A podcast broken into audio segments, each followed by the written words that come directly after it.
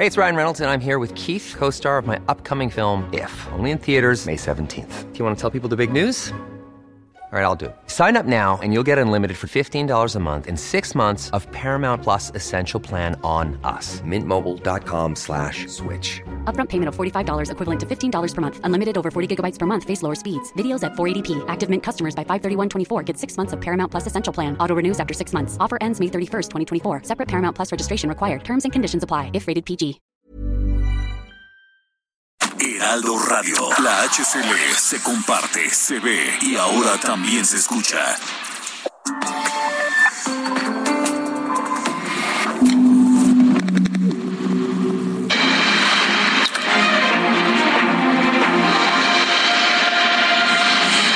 Bienvenidos al programa número 20 de Ruta 2022. Ya es programa número 20 y ya estamos cerca de arrancar las campañas oficialmente en las seis entidades que habrán de tener elección para gobernador.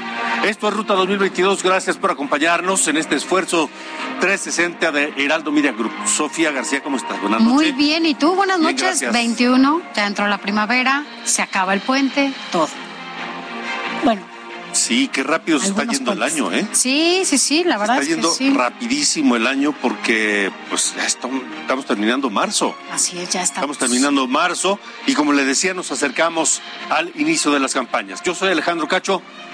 Saludos a toda la gente que nos escucha a través de la cadena nacional de Heraldo Radio en todo el país y también más allá de la frontera norte y sur de México.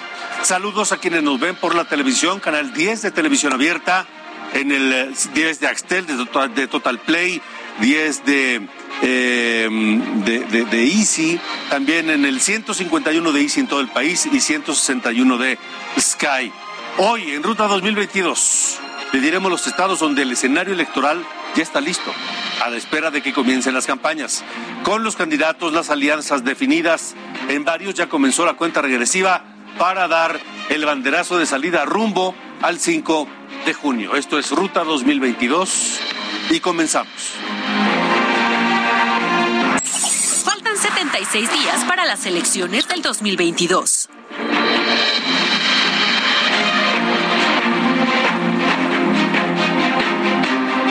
Bueno, en Aguascalientes el Instituto Estatal Electoral informó que ya cuenta con el registro de las candidaturas a la gubernatura y destaca que esta será una contienda entre mujeres. Nora Rubalcaba Gámez formalizó su registro a la candidatura de Morena. También lo hicieron María Teresa Jiménez Esquivel por la coalición PAN-PRI-PRD, Anayeli Muñoz por Movimiento Ciudadano. Se registraron Marta Cecilia Márquez Alvarado de la coalición PT y Partido Verde y Natsieli Teresita Rodríguez Calzada del partido Fuerza por México. Las candidatas al gobierno de Aguascalientes, ya lo dijimos, y quedan en la, boleta electoral de esa manera. Nora Rubalcaba Gámez de Morena, Teresa Jiménez de PAMPRI PRD, Anayeli Muñoz de Movimiento Ciudadano, Marta Cecilia Márquez de PT y Partido Verde y Natsieli Teresita Rodríguez. Así quedará conformada la boleta electoral que los hidrocálidos habrán de tachar el próximo 5 de junio. Así es, y bueno, allá también en Aguascalientes las fechas electorales son las siguientes. Oficialmente hoy comenzó el registro de candidaturas para el gobierno estatal y termina el próximo 25 de marzo, es decir, la próxima semana, mientras que, bueno, pues las campañas arrancarán el próximo 3 de abril y finalizarán el primero de junio.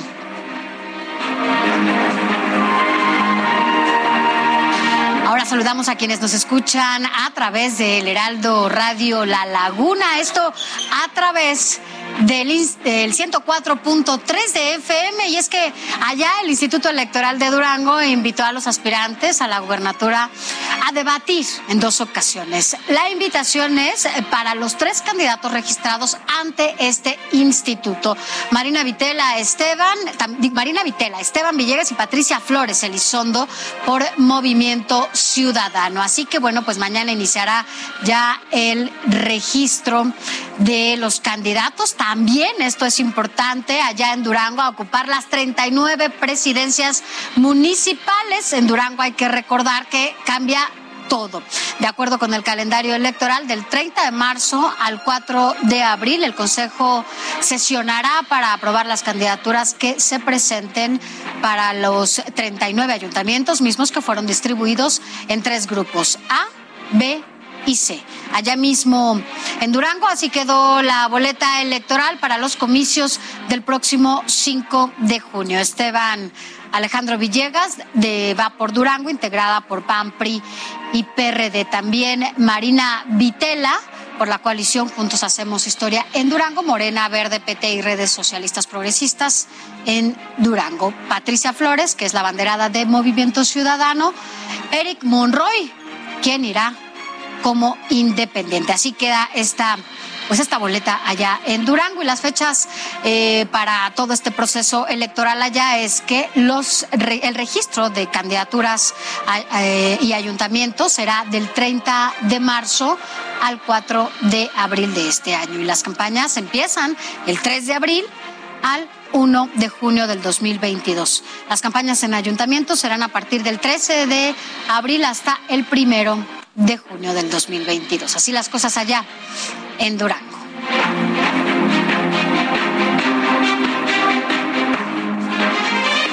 Vamos a Hidalgo. Allá en Hidalgo, por unanimidad integrantes del Consejo Estatal del PT, ratificaron ir con Julio Menchaca como candidato de Morena, con Panal y con el Partido Verde a la gubernatura. Julio Menchaca fue citado para que se presente a rendir protesta el 28 de marzo a las 8 de la noche por precisamente el PT. Seguimos en Hidalgo porque el PAN anunció que mañana 22 de marzo registrarán a Carolina Villano como su candidata a la gubernatura. El PAN anunció que postularán a Carolina Villano como aspirante y representante de la coalición Vapor Hidalgo, que pues tiene como integrantes al PAN, al PRI y al PRD.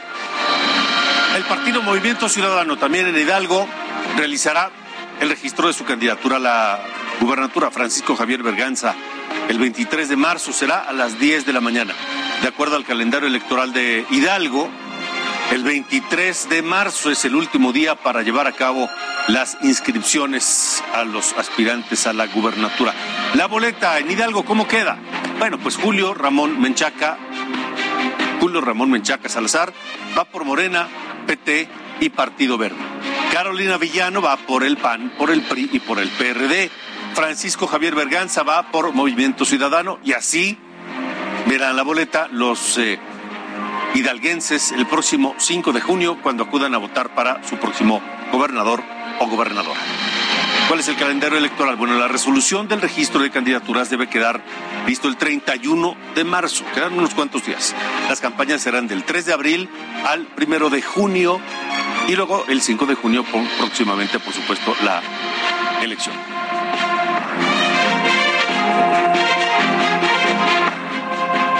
Vámonos ahora hasta Oaxaca.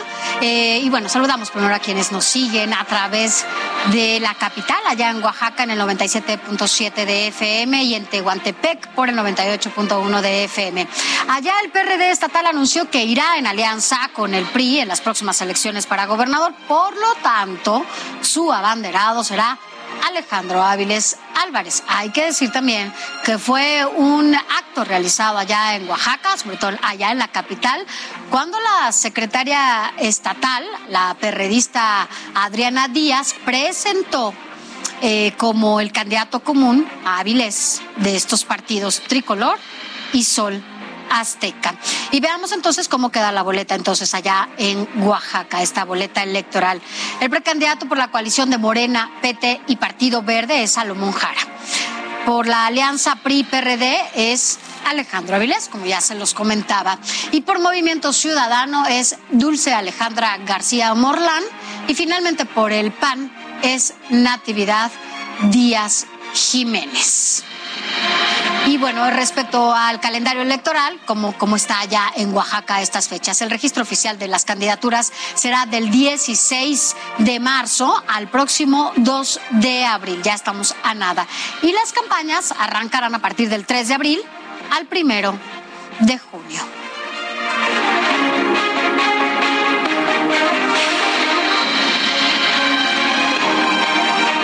vamos a Quintana Roo.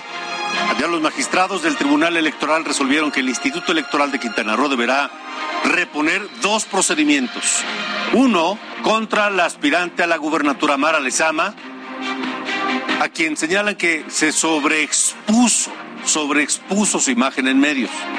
Y el otro procedimiento va contra Morena por la coalición por la colocación, por la publicación de espectaculares a fin de influir en la consulta de revocación de mandato. Todo esto allá en Quintana Roo, donde la boleta electoral quedará como le platico a continuación.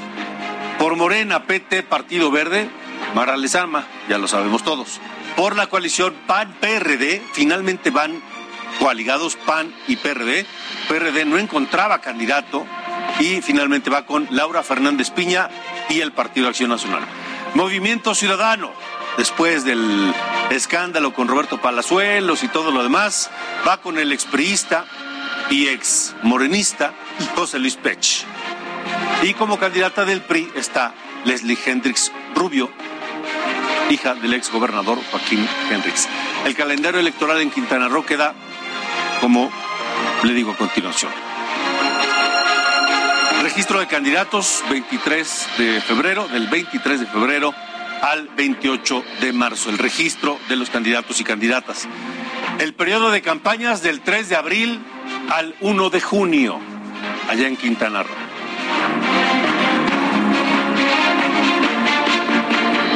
Vámonos ahora a Tamaulipas. Bueno, pues saludamos primero a quienes nos escuchan desde Tampico por el 92.5 de FM, pero también nos siguen desde el otro lado de la frontera, allá en Bronzeville por el 93.5 de FM y en McAllen por el 91.7 de FM.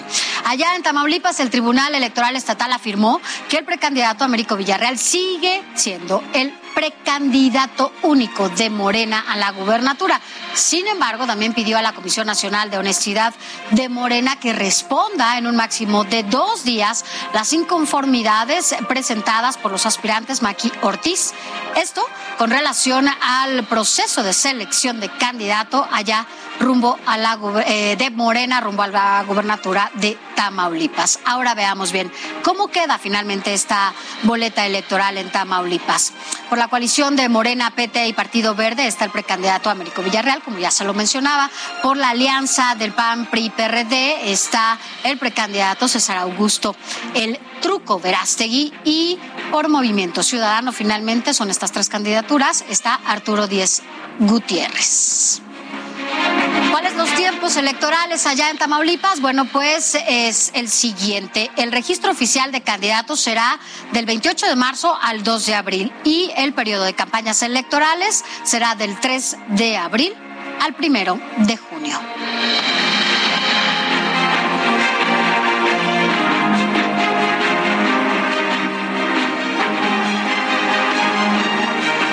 De Quejas la Comisión de Quejas del Instituto Nacional Electoral emitió medidas cautelares para la tutela preventiva contra el presidente López Obrador luego de la difusión de propaganda gubernamental en las conferencias de prensa de Palacio Nacional los días 7, 14, 15 y 17 de marzo. El documento establece que la información difundida sobre seguridad pública, mejoramiento urbano, promoción del deporte, estímulos fiscales sobre gasolina, entre otros, no debe difundirse cuando existe la veda electoral, pero finalmente a todo mundo le importa un comino, hace lo que le da la gana. Y un ministro de la Suprema Corte de Justicia de la Nación rechazó frenar el acuerdo del INE que ordenó retirar la propaganda gubernamental del presidente y que se difunde en Internet y redes sociales. Lo anterior luego de admitir a trámite una controversia constitucional que presentó Sergio Gutiérrez, presidente de la mesa directiva de diputados contra el acuerdo avalado por la Comisión de Quejas y Denuncias del propio INE. Y mira, un poco con esto que tú dices, Alejandro, finalmente la sala especializada del Tribunal Electoral del Poder Judicial de la Federación, pues determina que el decreto que permite a los servidores públicos promover esta revocación de mandato no aplica para esta consulta ni tampoco para procesos electorales que estén actualmente en curso. Lo anterior obedece a que los integrantes de la sala, Rubén Lara, Luis Espíndola y Gabriela Villafuerte, coincidieron en que no puede aplicarse en este momento por no ser retroactivo. Ya lo habíamos dicho en este espacio, ninguna ley es retroactiva, tal y como lo establece el artículo 105 de la Constitución. En tanto, el Instituto Nacional Electoral de Chihuahua pues informó que comenzó ya el arribo de las papeletas que serán utilizadas para la revocación de mandato. Estas papeletas ascienden aproximadamente a 2.9 millones y a través de las mismas, bueno, la ciudadanía podrá emitir su opinión si permanece o no el presidente eh, López Obrador a partir en esta revocación que se llevará a cabo el próximo 10 de abril.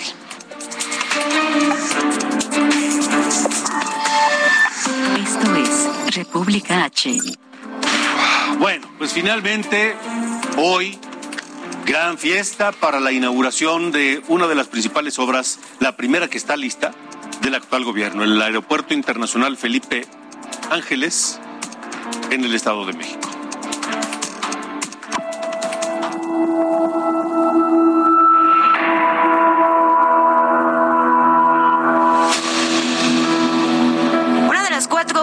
Insignia de la actual administración emprendió el vuelo. A las 6.30 del 21 de marzo de 2022, el Aeropuerto General Felipe Ángeles abrió sus alas al primer vuelo con destino a Villahermosa, Tabasco. Pues yo eh, pienso que está al 100 el aeropuerto, completamente Seis horas después, poco antes del mediodía, se hizo la entrega-recepción del Aeropuerto Internacional. El secretario de la Defensa Nacional, Luis Crescencio Sandoval, y el comandante del Agrupamiento de Ingenieros de Santa Lucía, Gustavo Vallejo, encabezaron la entrega. El titular de la Defensa Nacional destacó que el aeropuerto contribuirá al desarrollo económico de México. Señor presidente, como ya se mencionó, misión cumplida. Muchas gracias comandante del agrupamiento de ingenieros de Santa Lucía, Gustavo Vallejo, destacó que el aeropuerto es de clase mundial y se mantuvo en apego al presupuesto asignado. Presumió que el Felipe Ángeles es un aeropuerto verde y con mostradores con sistemas biométricos. AIFA democratizará el uso de los vuelos comerciales a millones de mexicanos que hoy no vuelan en avión. Se entregó la obra a la empresa Aeropuerto Internacional Felipe Ángeles SADCB. En el evento, los gobernadores del Estado de México, Alfredo del Mazo, Omar Fayad de Hidalgo y la jefa de gobierno de la Ciudad de México, Claudia Sheinbaum, asistieron al evento.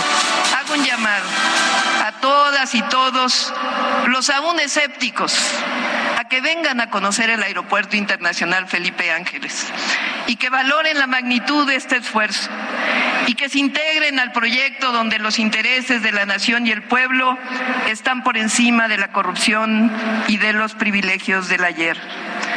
Estoy convencida inclusive que algunos de nuestros adversarios, cuando usen el AIFA, lo disfrutarán, aunque sea en silencio.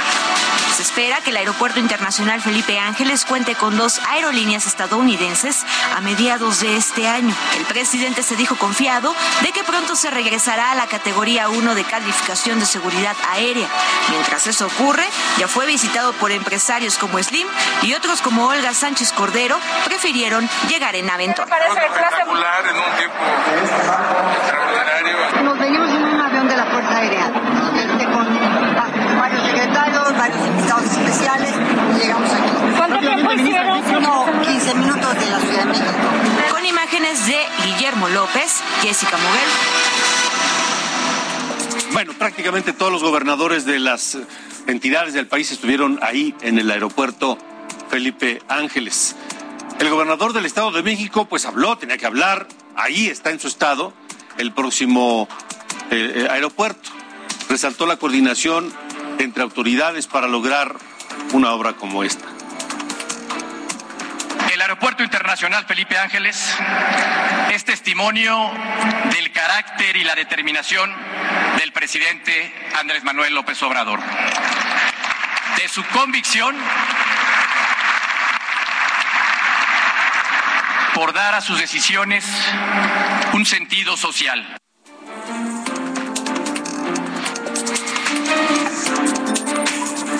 El gobernador de Hidalgo, Mar Fayad, también asistió a la inauguración y habló de los beneficios del aeropuerto. Y para Hidalgo también hay beneficio, porque la autopista de la Ciudad de México a Pachuca se está ampliando a cuatro carriles adicionales.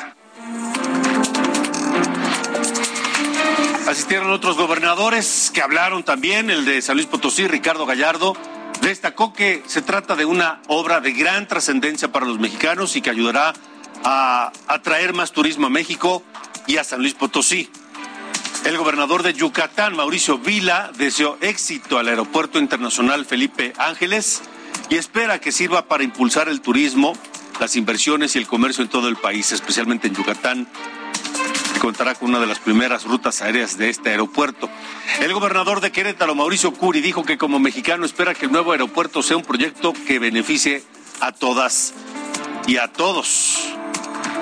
También estuvieron presentes Miguel Ángel Navarro de Nayarit, Diego Sinué de Guanajuato, Enrique Alfaro de Jalisco, Martín Orozco de Aguascalientes, José Rosas Puro de Durango, Alejandro Murat de Oaxaca, Juan Carlos Joaquín de Quintana Roo, Rutilio Escandón de Chiapas y prácticamente todos los demás gobernadores de Morena estuvieron hoy ahí. Todo el mundo estuvo allá en esta, en esta inauguración y justamente hoy por la madrugada el presidente López Obrador a esa hora, hoy en día, pues que no es hábil, ¿no? Para, para muchos, hizo 40 minutos de trayecto desde Palacio Nacional hasta el aeropuerto Felipe Ángeles. Y bueno, pues el mandatario salió rumbo a Santa Lucía en día feriado, como ya se lo comentábamos. Vamos a, a escuchar. Les voy a demostrar que voy a hacer media hora, desde aquí hasta hasta el aeropuerto. Bueno, media hora, 40 minutos. En pleno día festivo, minutos después de las 5 de la mañana y escoltado por tres camionetas, el presidente cumplió su promesa, llegar en 40 minutos al nuevo aeropuerto partiendo desde Palacio Nacional. Eran las 5 con 8 de la mañana cuando la camioneta que trasladaría a López Obrador salió por una de las puertas que dan al circuito del Zócalo. Atrás de ese vehículo venían otros tres que lo acompañaría durante todo el trayecto hacia la nueva terminal aérea. La ruta que tomó la comitiva se movió por el eje central, la avenida de los insurgentes, la autopista México-Pachuca hasta llegar a la caseta de Ojo de Agua. El único lugar en donde detuvieron su paso, pues la primera camioneta que encabezaba la caravana pagó el peaje del resto de los vehículos y así continuar, sin detenerse, hasta el nuevo aeropuerto. Velocidad en la que viajó el presidente se mantuvo en promedio sobre los 100 kilómetros por hora. Hubo tramos donde alcanzó hasta los 135 kilómetros por hora y durante su trayecto no se encontró con ningún bache. Todo lucía recién repavimentado. Las obras que durante la semana pasada provocaban tráfico, este lunes lucieron terminadas. Cerca de las 5.50 de la mañana, Andrés Manuel arribó al aeropuerto Felipe Ángeles. Sin dar declaración alguna, ingresó a una sala donde encabezaría su reunión con el gabinete de seguridad. Con imágenes de Mario Miranda, información de Gerardo Galicia.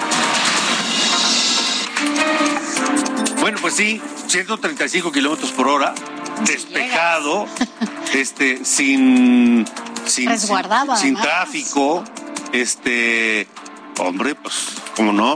Ojalá que se estuvieran las rutas en hora pico. Yo intenté em, Pedir.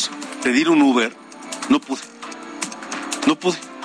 Hoy intenté pedir un Uber, cotizar un Uber hasta el aeropuerto Felipe Ángeles, no me dejó la aplicación. Ahora creo que esta aplicación que tú dices ni siquiera tiene todavía considerada esta ruta y te puede dejar donde posiblemente puedas tomar otro transporte público. mm, sí, sí, eso me decías. No hay, no hay nada que te asegure que hay una aplicación de estos como los Ubers o los Didis que te lleven hasta allá. Ahora vamos a ver, vamos a ver, espérate al viernes. Vamos a, ver, ver. qué tramo o qué trayecto, qué duración este, y qué dificultad implica llegar al aeropuerto Felipe Ángeles en un día normalito, de actividades cotidianas, sin que nos vayan abriendo paso y tengamos libre la carretera. A ver, Sí, a sí. ver qué pasa. Que no sea madrugada ni nada de Que no sea de madrugada. ¿no? Que sí. Pero, pero tenemos otros datos. Ya vimos lo que ocurrió en el, en el evento oficial de la inauguración, ya vimos cómo fue el trayecto del presidente, Pero tenemos otros datos. ¿Qué más hay? ¿Qué más hubo? La señora de las tlayudas se hizo famosa. Famosa. Mira, a mí la verdad no puede ser, no puede ser que veamos las imágenes de los de los tendidos dentro del aeropuerto. Pero además que estaban vendiendo. Claro. Además de que sí, lo que dices, ahí en La venta ambulante dentro del aeropuerto. La estampita. La estampita, la, el- todo. Bueno, vamos a una pausa y regresaremos con eso esta noche. No se vaya.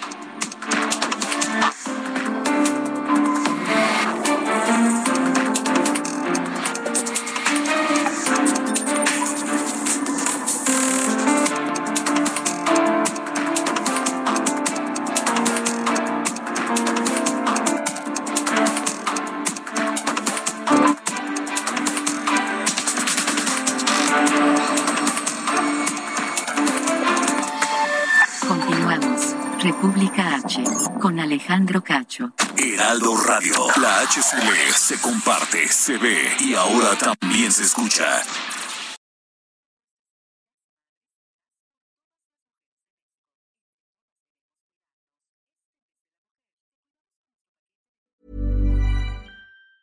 Many of us have those stubborn pounds that seem impossible to lose, no matter how good we eat or how hard we work out. My solution is PlushCare. PlushCare is a leading telehealth provider with doctors who are there for you day and night to partner with you in your weight loss journey. They can prescribe FDA-approved weight loss medications like Wagovi and Zepbound for those who qualify. Plus, they accept most insurance plans. To get started, visit plushcare.com slash weight loss. That's plushcare.com slash weight loss.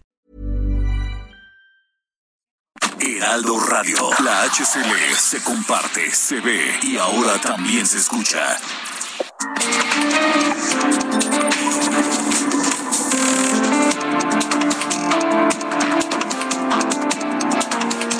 Bueno, Sofía, en el aeropuerto hubo más cosas. Hubo de todo. Hubo ya de lo todo. decías, desde tlayudas hasta estampitas. No, sabemos si por ahí andaba el detente, pero bueno, pues hubo de todo. Y nuestro compañero Carlos Allende hizo un recorrido similar al que hizo el presidente Andrés Manuel López Obrador, pero él, nuestro compañero, tiene otros datos. Vamos a ver lo que se encontró. Pues llegó el día, eh, hoy es 21 de marzo del 2022, hoy se inaugura el Aeropuerto Internacional Felipe Ángeles en Santa Lucía, no allá en Zumpango, Estado de México. Y una de las grandes críticas que se le ha hecho es que está muy lejos y las vialidades eh, no, que conectan con el aeropuerto son eh, todavía insuficientes y que está muy lejos, ¿no? Los tiempos de traslado que publicó Presidencia fueron puestos en duda. Entonces, hoy, para que no nos cuenten y ni nos digan nada, vamos a hacer el recorrido que hizo el presidente hoy temprano. Evidentemente, nosotros no tenemos escolta presidencial ni ninguna de esas cosas. Es más una simulación. Una hora 11 y una hora 23, ambos por vías de cuota.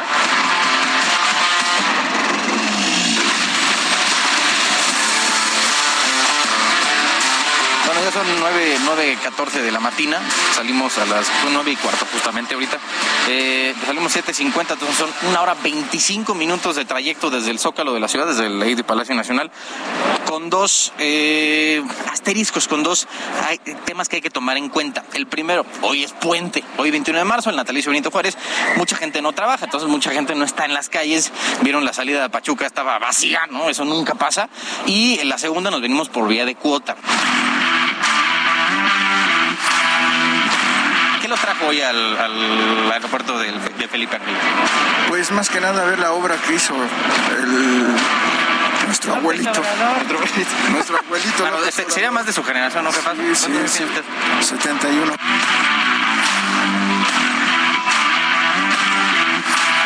¿Cómo ve aquí la inauguración, doña, del, del- doña ya, ya agarrando confianza tan temprano, Dios de mi vida? ¿Cómo ve la inauguración del aeropuerto nuevo, jefa?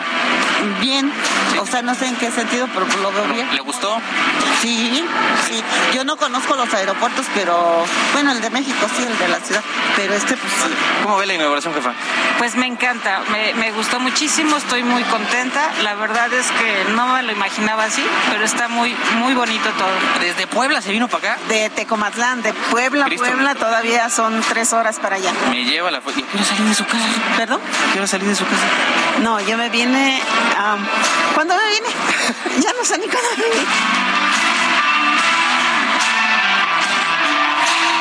me despido. Yo soy Carlos Allende y pásenla, pásenla bien. O sea, todo mundo espontáneamente fue al aeropuerto. O sea, no, la señora que desde Tecomatlán, Puebla, tres horas después de la ciudad de Puebla, pues quiso venir a conocer el aeropuerto y se vino desde varios días antes a llegar a tiempo, ¿no? No le vayan Espontáneamente, todo el mundo te dice, ay, pues, ¿qué haré? ¿Qué haré? Ay, ¿por qué no vamos al aeropuerto? Vamos a conocerlo. Vamos a ver cómo quedó. Vamos a ver cómo quedó el aeropuerto. Mm, bueno. No, bueno.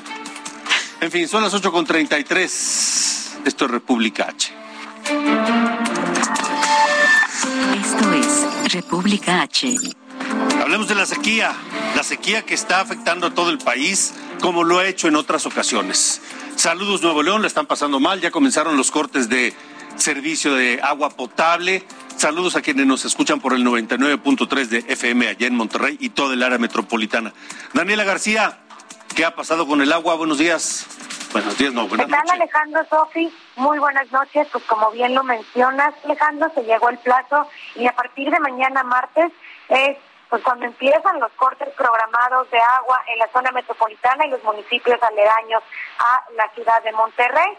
El pasado miércoles, eh, Agua y Drenaje de Monterrey confirmó que será a partir de este 22 de marzo cuando inicien los cortes de agua programados en la entidad a partir de las 9 de la mañana el día de mañana en el municipio de Guadalupe, conocido como la zona 2 en este programa, pues empezarán con estos cortes. Este fin de semana, Alejandro, pues la presa de la Boca, que es la que una de las que abastece principalmente a la zona metropolitana de Monterrey, ha llegado a los límites de lo que se le puede extraer, según ha confirmado la autoridad. Se encuentra por debajo del 14% de su llenado de capacidad total. Hay que mencionarlo, hace tres, en tres meses se redujo en un 65% según los datos históricos. Y bueno, pues esto es lo que ha llevado a la autoridad a tomar la decisión de iniciar con los cortes programados en este en esta semana a partir de mañana martes.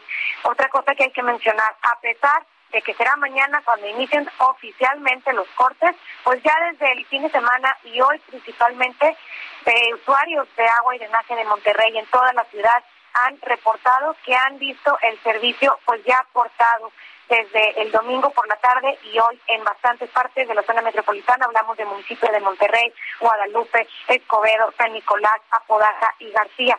Esto principalmente. La autoridad agua y drenaje de Monterrey pues explicaba que esto se debe a que hay una gran cantidad de consumo en este momento, ya que las personas se están preparando ante los cortes ya programados y están guardando agua, eh, por lo que ha ocasionado que se bajen los niveles de lo que se tiene preparado para en este momento. Y bueno, esto lo pudimos confirmar, Alejandro, porque los días pasados pues se denunció que ya prácticamente no hay tinacos no hay botes para guardar agua, no hay tambos, ya que pues las personas se han estado preparando de esta manera para enfrentar los días que van a estar sin el acceso a este recurso. De hecho, pues los precios ya han disparado. Hace un par de meses podías encontrar unos tinacos en 700 pesos, hoy pues están por encima de los 3 mil pesos en algunos locales. Y es que la gente los encuentra. Así que la autoridad ha hecho el llamado, pues dejar de guardar agua, hay que racionarlo y evitar que se afecte a otras zonas en este momento. Daniela García, gracias. Al contrario, muy buenas noches.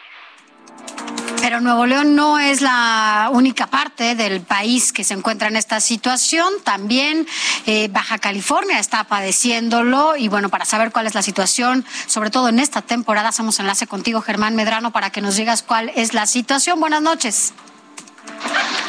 ¿Qué tal Alejandro Sofía? Los saludo con gusto desde Baja California Sur para informarles que aun cuando somos un estado que está rodeado de agua, esta se carece en los dos principales municipios, La Paz y Los Cabos, pero más en el municipio de La Paz porque es el municipio que tiene una red de distribución la más obsoleta de los cinco municipios de Baja California Sur. Los Cabos no tanto porque ahí se encuentra con el apoyo de el sector hotelero y bueno, todas estas eh, nuevos fraccionamientos que se están construyendo pues ya traen un ah, saneamiento y una distribución un poco más nueva que la capital. ¿Cómo resuelve la capital los problemas? A través de pipas. Eh, los tandeos eh, han significado mucho para que el agua llegue a las colonias eh, pues más alejadas de aquí de la capital del estado por esta apertura y cierre de válvulas para darle presión a la poca que se tiene. únicamente Los Cabos tiene un gran proyecto para una desaladora para este 2023 que puede ser que ya esté construyéndose para entregarla en el 2024, pero en la capital del estado todavía se cuenta con el manto acuífero. Por cierto, eh, recientemente la Universidad Autónoma de Baja California Sur realizó eh, cinco foros municipales con los representantes de Conagua, de la Universidad Autónoma de Baja California Sur y de los cinco municipios para el programa hídrico regional Península Baja California 2021-2024. Este va a estar durante 15 días en el portal de Internet de la universidad para que la población pueda conocer los resultados obtenidos de este ejercicio, pero más aún hacer llegar sus comentarios y sugerencias a este respecto. Es mi reporte desde Baja California Sur, Alejandro Sofía. Gracias, Germán. Y ahora de Baja California Sur nos vamos hasta Tamaulipas en este recorrido por el país, porque allá también bajó el almacenamiento de las presas, que afecta ya a ciudades como Victoria, Reynosa, Matamoros y otras más. Y para ello hacemos enlace con nuestro compañero Arnoldo García. ¿Cómo estás, Arnoldo? Muy buenas noches. Buenas noches, Alejandro. Buenas noches, Sofía.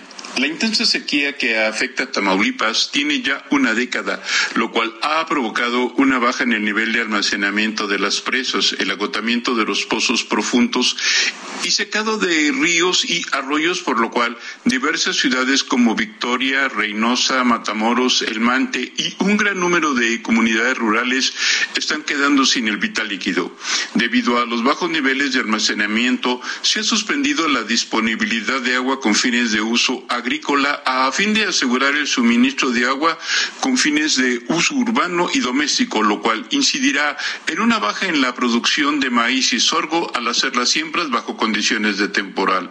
Para enfrentar el problema de la falta de agua que se espera durante el estiaje se agudice aún más, las familias están instalando tinacos en sus hogares. La demanda de tinacos ha provocado que estos se encarezcan hasta en un 30% en su precio y los trabajos de plomería también se han elevado. En Ciudad Victoria, la capital de Tamaulipas, hay agua, pero el problema estriba en que se requiere de una nueva línea en el acueducto para traer agua de la presa Vicente Guerrero, cuyo costo se estima en 1.750 millones de pesos, pero no se encuentra contemplada la obra por la falta de presupuesto. En diversos municipios, las presidencias municipales y las comisiones municipales de agua potable echan mano de pipas para la distribución del agua en aquellas colonias a donde no llega el vital líquido. Sofía, Alejandro, hasta aquí mi información desde Tamaulipas. Bueno, pues eso es parte, parte solamente del problema de la sequía en varias regiones del país. Pero para hablar de esto esta noche, le agradezco a Joel Carrillo, él es investigador del Instituto de Geografía de la UNAM, que esté con nosotros para explicarnos qué está pasando y sobre todo qué podemos esperar qué fenómenos están ocurriendo en el planeta y particularmente en la República Mexicana que están prolongando esta sequía. Joel, gracias por estar con nosotros. Buenas noches. No, al contrario, muchas gracias por invitarme, Alejandro. ¿Qué es lo que estamos viviendo? Bueno, estamos viviendo algo que es, eh, digamos, no es nada nuevo. Esto tiene desde, pues desde la época en que está más o menos el planeta, yo podría tal vez asegurar, porque resulta que que las sequías, digamos, son parte del ciclo, y, digamos, hidrológico del, planeta. O sea, no va a estar lloviendo todo el año, como tampoco va a estar en sequías todo el año, ¿no? Entonces, eh, la cuestión aquí está, algo bien interesante de lo que se ha estado presentando por tus colegas, es que, este, bueno, y es notorio a nivel nacional, y eh, no nomás nacional, en muchos otros países sucede lo mismo todo se va hacia el agua superficial, que es la parte mínima del agua que tenemos con la que contamos en el, en el planeta.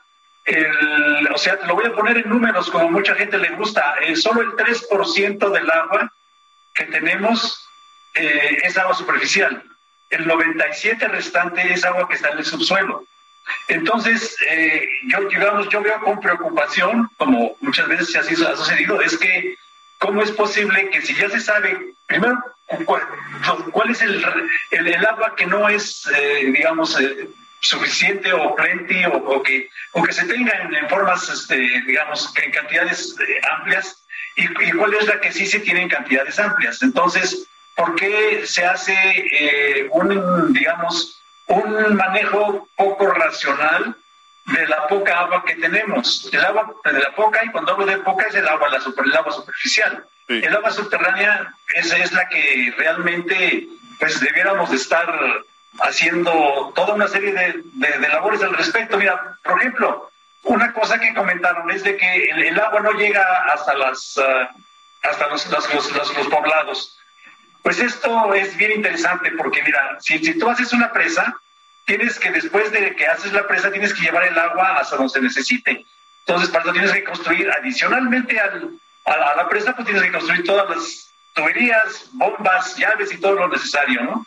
Sin embargo, en el caso, por ejemplo, del agua subterránea, el, tú puedes hacer el pozo pues cercano eh, o, digamos, estudiando el, sitio específico en una población, de allí pues ya la cantidad de, metros, de, de, kilómetros, si podrías decir, que se movería el agua del pozo hacia los usuarios, pues sería mínima. Sin embargo, en el caso del agua superficial, toda la forma de, manejarla la encarece, la pone, digamos, en, una situación que es de poco, eh, digamos, que, que, da poca salvedad a la gente en el sentido. Doctor Carrillo, entonces, debo entender entonces, tengo dos dudas. Una, esto que estamos viviendo en, esta, en este siglo XXI y parte del siglo pasado es cíclico en la historia de la Tierra, esta escasez y luego vendrá tal vez un tiempo mejor. Bueno, digamos que sí, o sea, mira, es, si lo ves en una escala un poco más de un año. Sí. En un año tú tienes, digamos, unos meses de, sequía, digamos, un mes en los que no llueve, y digamos unas semanas o meses en las que llueve, otros en los que cae nieve, otros en los que las situaciones son, pues, digamos, eh, que digamos eh, neutrales, vamos a llamarlo de alguna forma. Eh, en ese sentido, eh, nos, nos, está diciendo de que hay una cuestión cíclica en, en, este, en este contexto. Y lo mismo sucede en el caso cuando lo ves a una escala no de, no de un año, sino lo ves a una escala de 10 años, de 100 años, de, de, un siglo, ¿no? Por ejemplo, entonces te das, te das cuenta de que hay, hay que, que entender cómo es ese ciclo. Y, si sabemos que esos ciclos, digamos, vienen a, a, eh, a restablecerse con, con bastante frecuencia, y, sabemos que, que, vamos a depender del, del agua, de, de, la lluvia, y sabemos que si es agua de la lluvia va a tardar, posiblemente hay una posibilidad muy, muy, muy clara de que así sea, de que vaya a haber tres, cuatro, cinco años en los que no llueva. Entonces, eh, pues este, el problema no es básicamente de, de lo, que, lo que están llamándole la, la, la sequía, sino el problema es que hay una sequía mental que, te, que, impide, o, de otro tipo, ¿no? Sí, que, impide el, que se maneje el agua que se tiene. Porque el agua, agua se tiene. la, cuestión está es que escasez de agua no existe.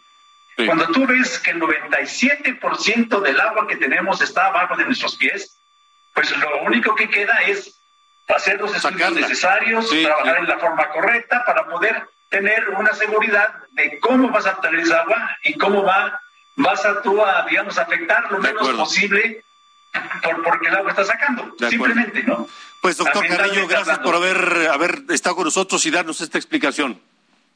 No, no, cuando, cuando lo necesiten estoy a su disposición. Muchas gracias, gracias doctor Rafael Carrillo es investigador del Instituto de Geografía de la UNAM. 846.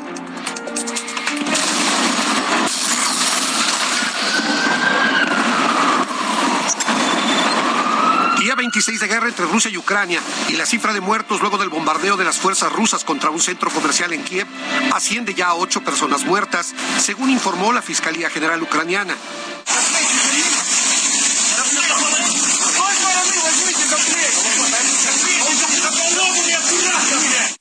Comunicado precisa que se abrió una investigación en relación con el ataque con cohetes lanzado por las tropas rusas en el distrito de Podilsk, en la capital ucraniana.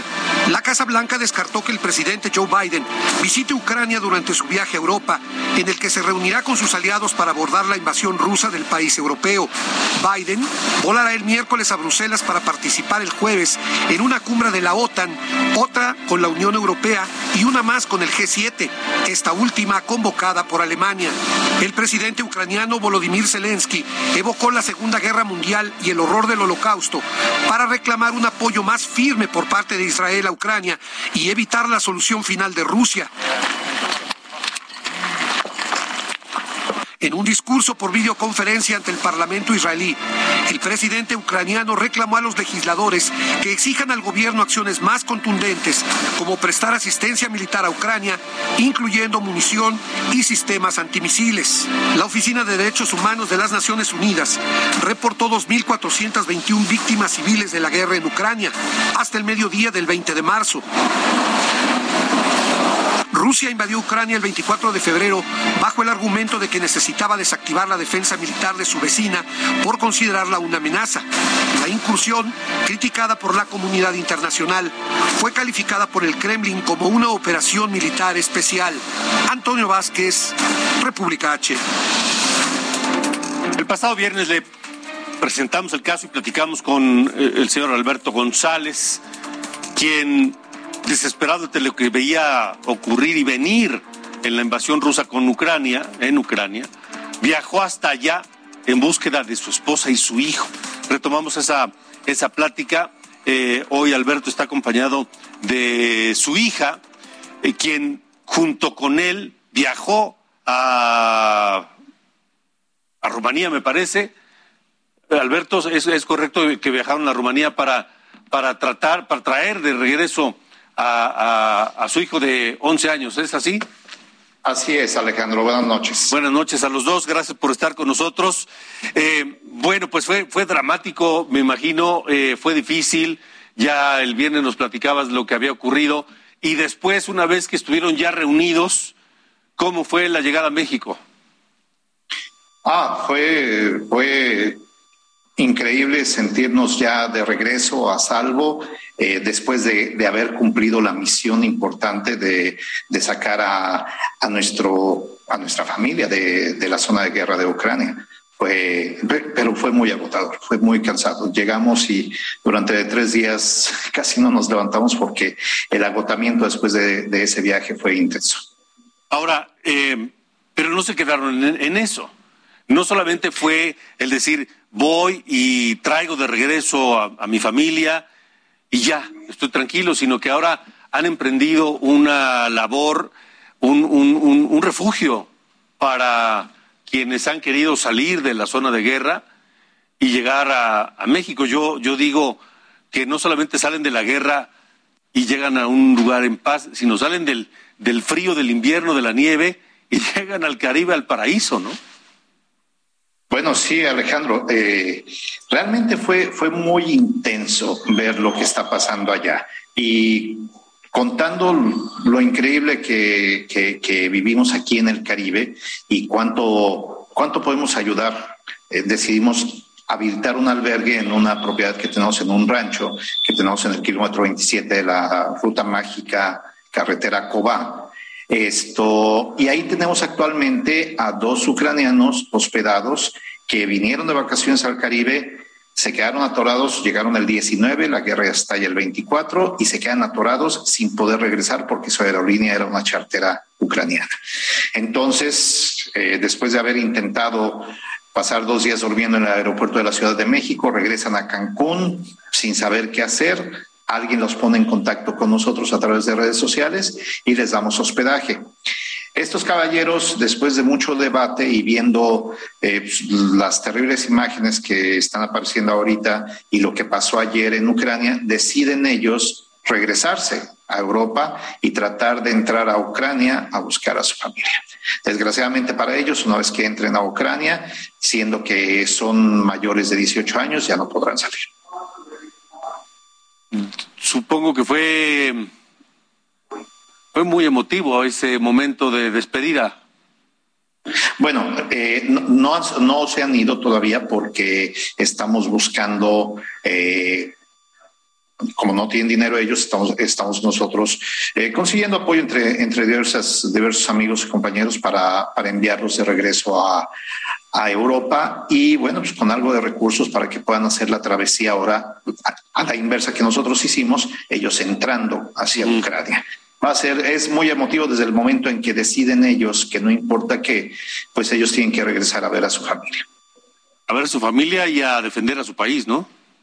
Y a defender a su país, sí, porque lo más seguro es que en cuanto crucen la frontera, pues se tienen que sumar a la, a la defensa. No sé cómo estará la mecánica, pero seguramente les van a poner un fusil y un uniforme y les van a decir, adelante, a defender el país. ¿Y han hablado de, de lo que vendría después para ellos, una vez que esto termine, si es que termina pronto y ellos sobreviven? Mira, como, como, como todos los ucranianos y yo creo que como toda la gente que, que están en su lugar, eh, tienen el optimismo de que esto va a terminar, de que va a terminar pronto y pues de que van a tener que reconstruir su vida de alguna manera. Ellos están acostumbrados de alguna forma a los estragos de la guerra porque son de la zona este, de la zona que ha estado en disputa desde hace ocho años y esto y sus familias son de ahí. Entonces, ellos han estado experimentando ya los estragos de la guerra por mucho tiempo y ya saben pues lo destruidas que quedan los pueblos y las ciudades. ¿Han hablado después de la posibilidad de regresar a México? Sí, sí, de, sí, ver a México como una opción de, de, reconstruir su vida para reconstruir su vida acá. Ellos no sabían eh, cómo era México, no esperaban el abrigo de la gente, no esperaban la belleza del país y pues no esperaban ser protegidos de la forma que han sido protegidos, no nada más por nosotros, sino por mucha gente que los ayuda en el, camino también. Entonces están enamorados del país y están muy agradecidos y sí, totalmente estarían, estarían ellos dispuestos a venirse a vivir a México, como muchos ucranianos que están llegando al país.